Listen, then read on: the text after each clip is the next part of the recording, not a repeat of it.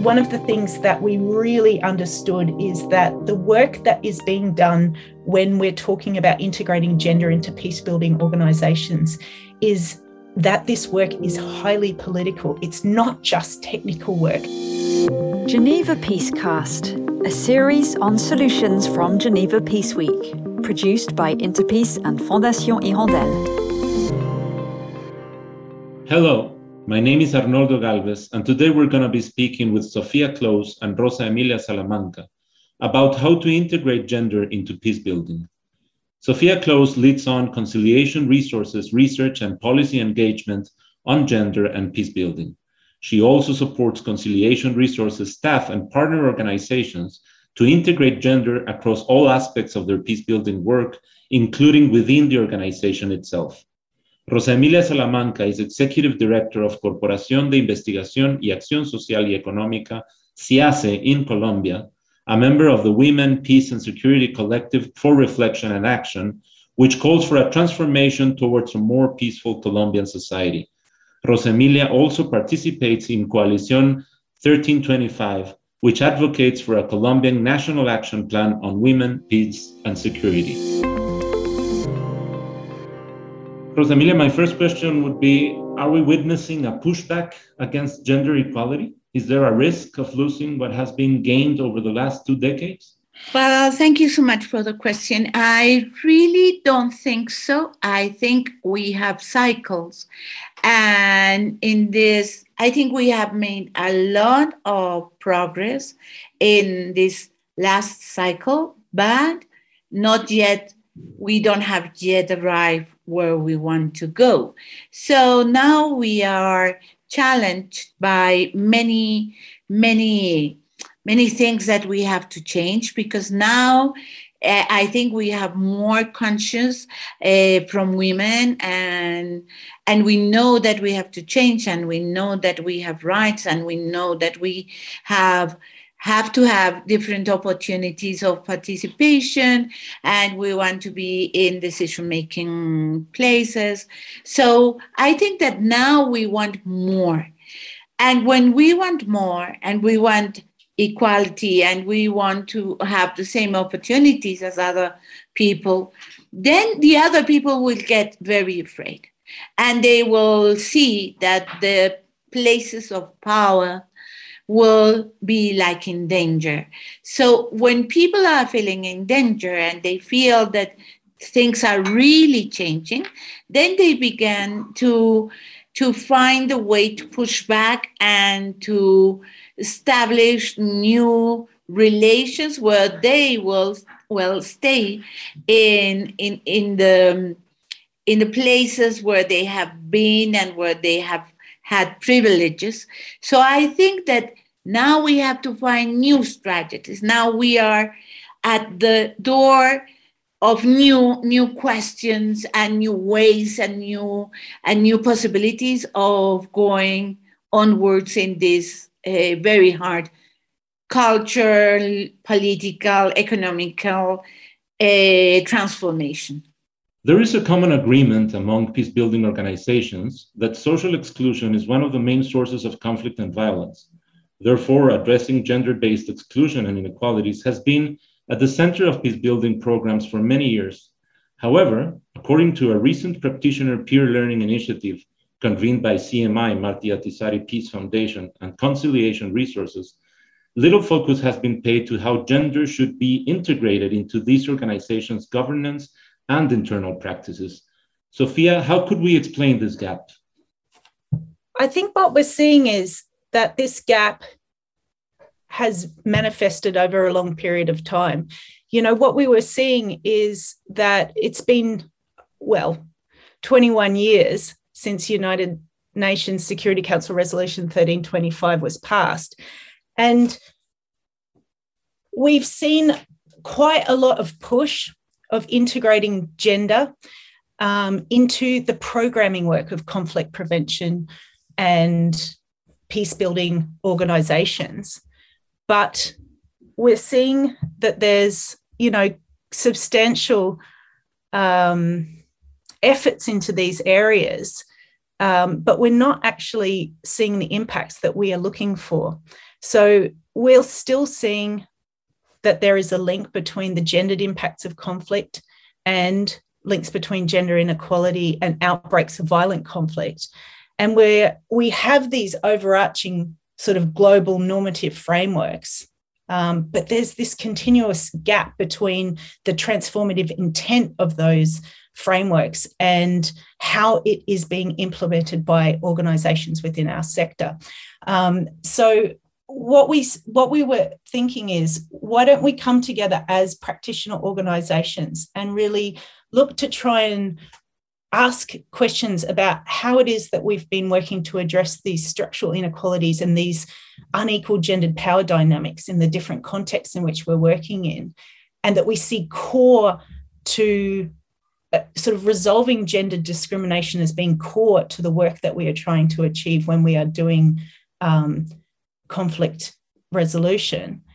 Um, but we're not actually, we haven't yet seen how it is that we can do this more effectively. So there's still a lot of questions, and we wanted to put together, um, come together as 13 peace building organizations and ask each other if we could talk about what it is that we've been doing concretely to try and advance this work and try and um, uh, bring this gap together and what are the particular challenges that we are seeing uh, happen again and again across the sector, and what we can do to propose uh, to try and um, try and uh, bring this gap together.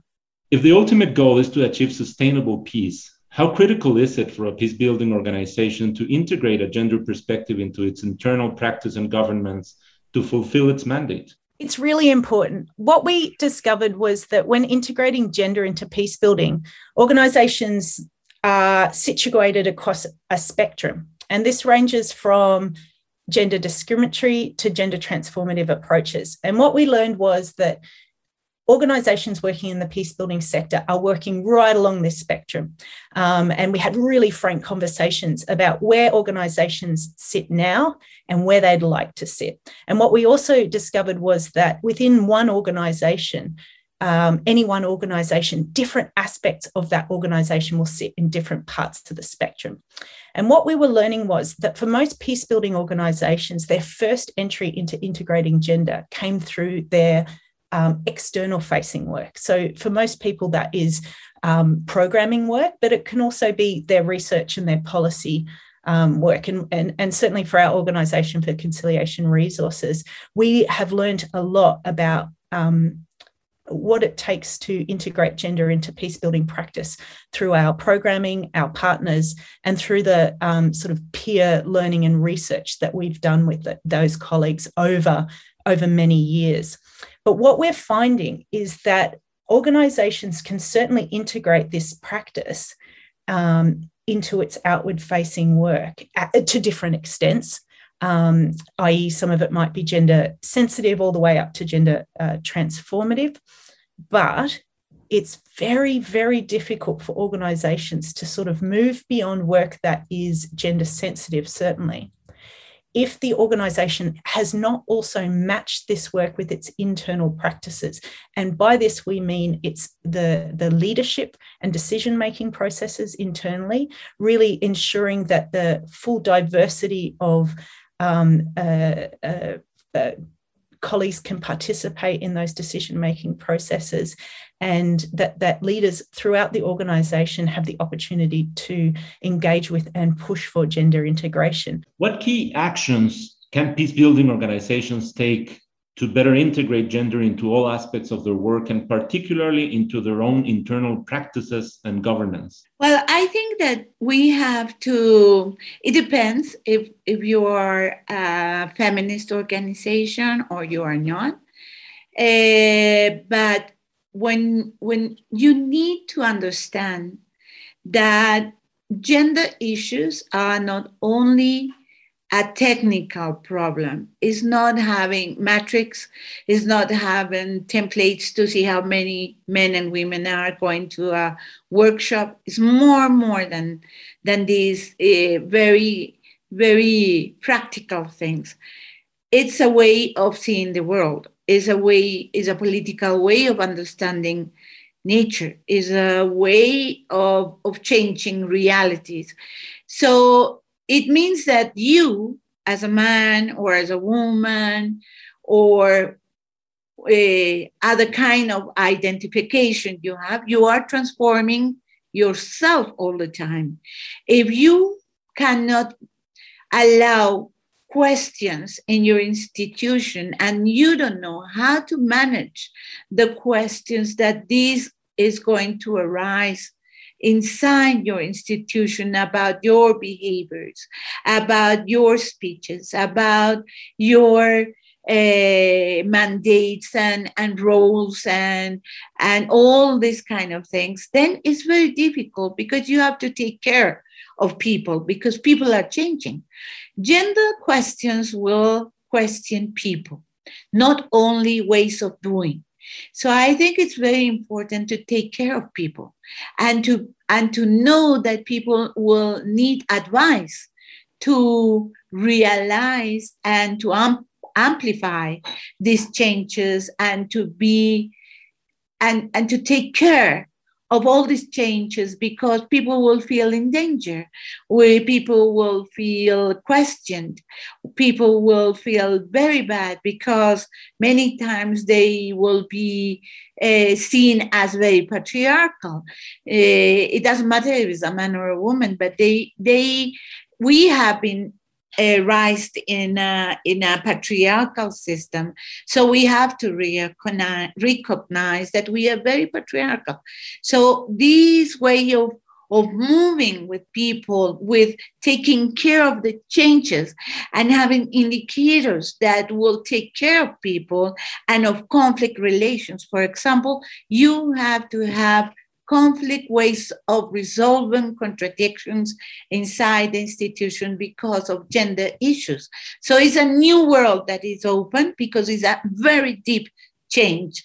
Rosa Emilia, could you please share with us an inspiring and empowering story on how a peace building organization has successfully incorporated a gender transformative approach into its internal practice? I think that many times when there is a case, because we are a women's and, and men's institution, there was a case where a man was accused by a, a, a feminist woman that he has been like very rude with her because he has a very patriarchal way of behavior.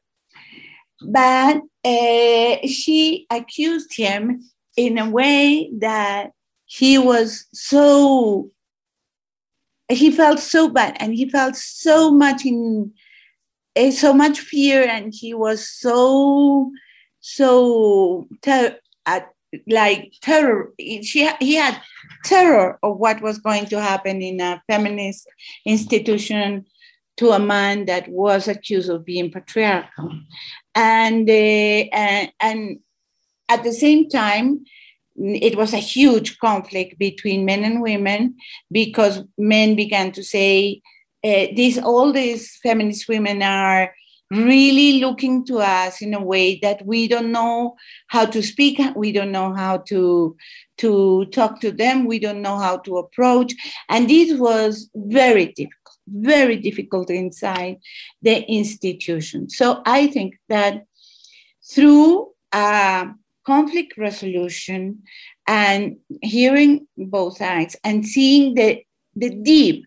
I mean, gender issues are not achieved like when you achieve making a shoe.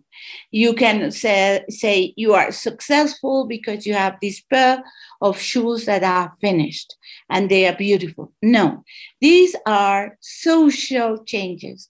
So, all these conversations that we have between people and we that's why i insist so much in in the new limits that day by day we are creating.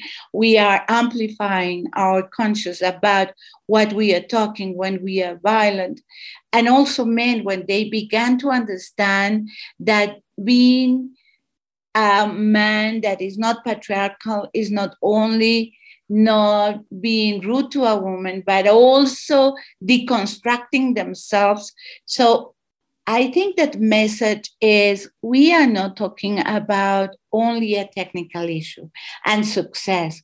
We are talking about success when we are having men and women that have the capacity to deconstruct themselves, talk about it, embrace their own fragilities, and understand that they have to build them up again each one in a way of recognition of the other and without the idea of having privileges over the other, but more like um, like a clear way of, of respect and and just recognizing the other one as a complete human being.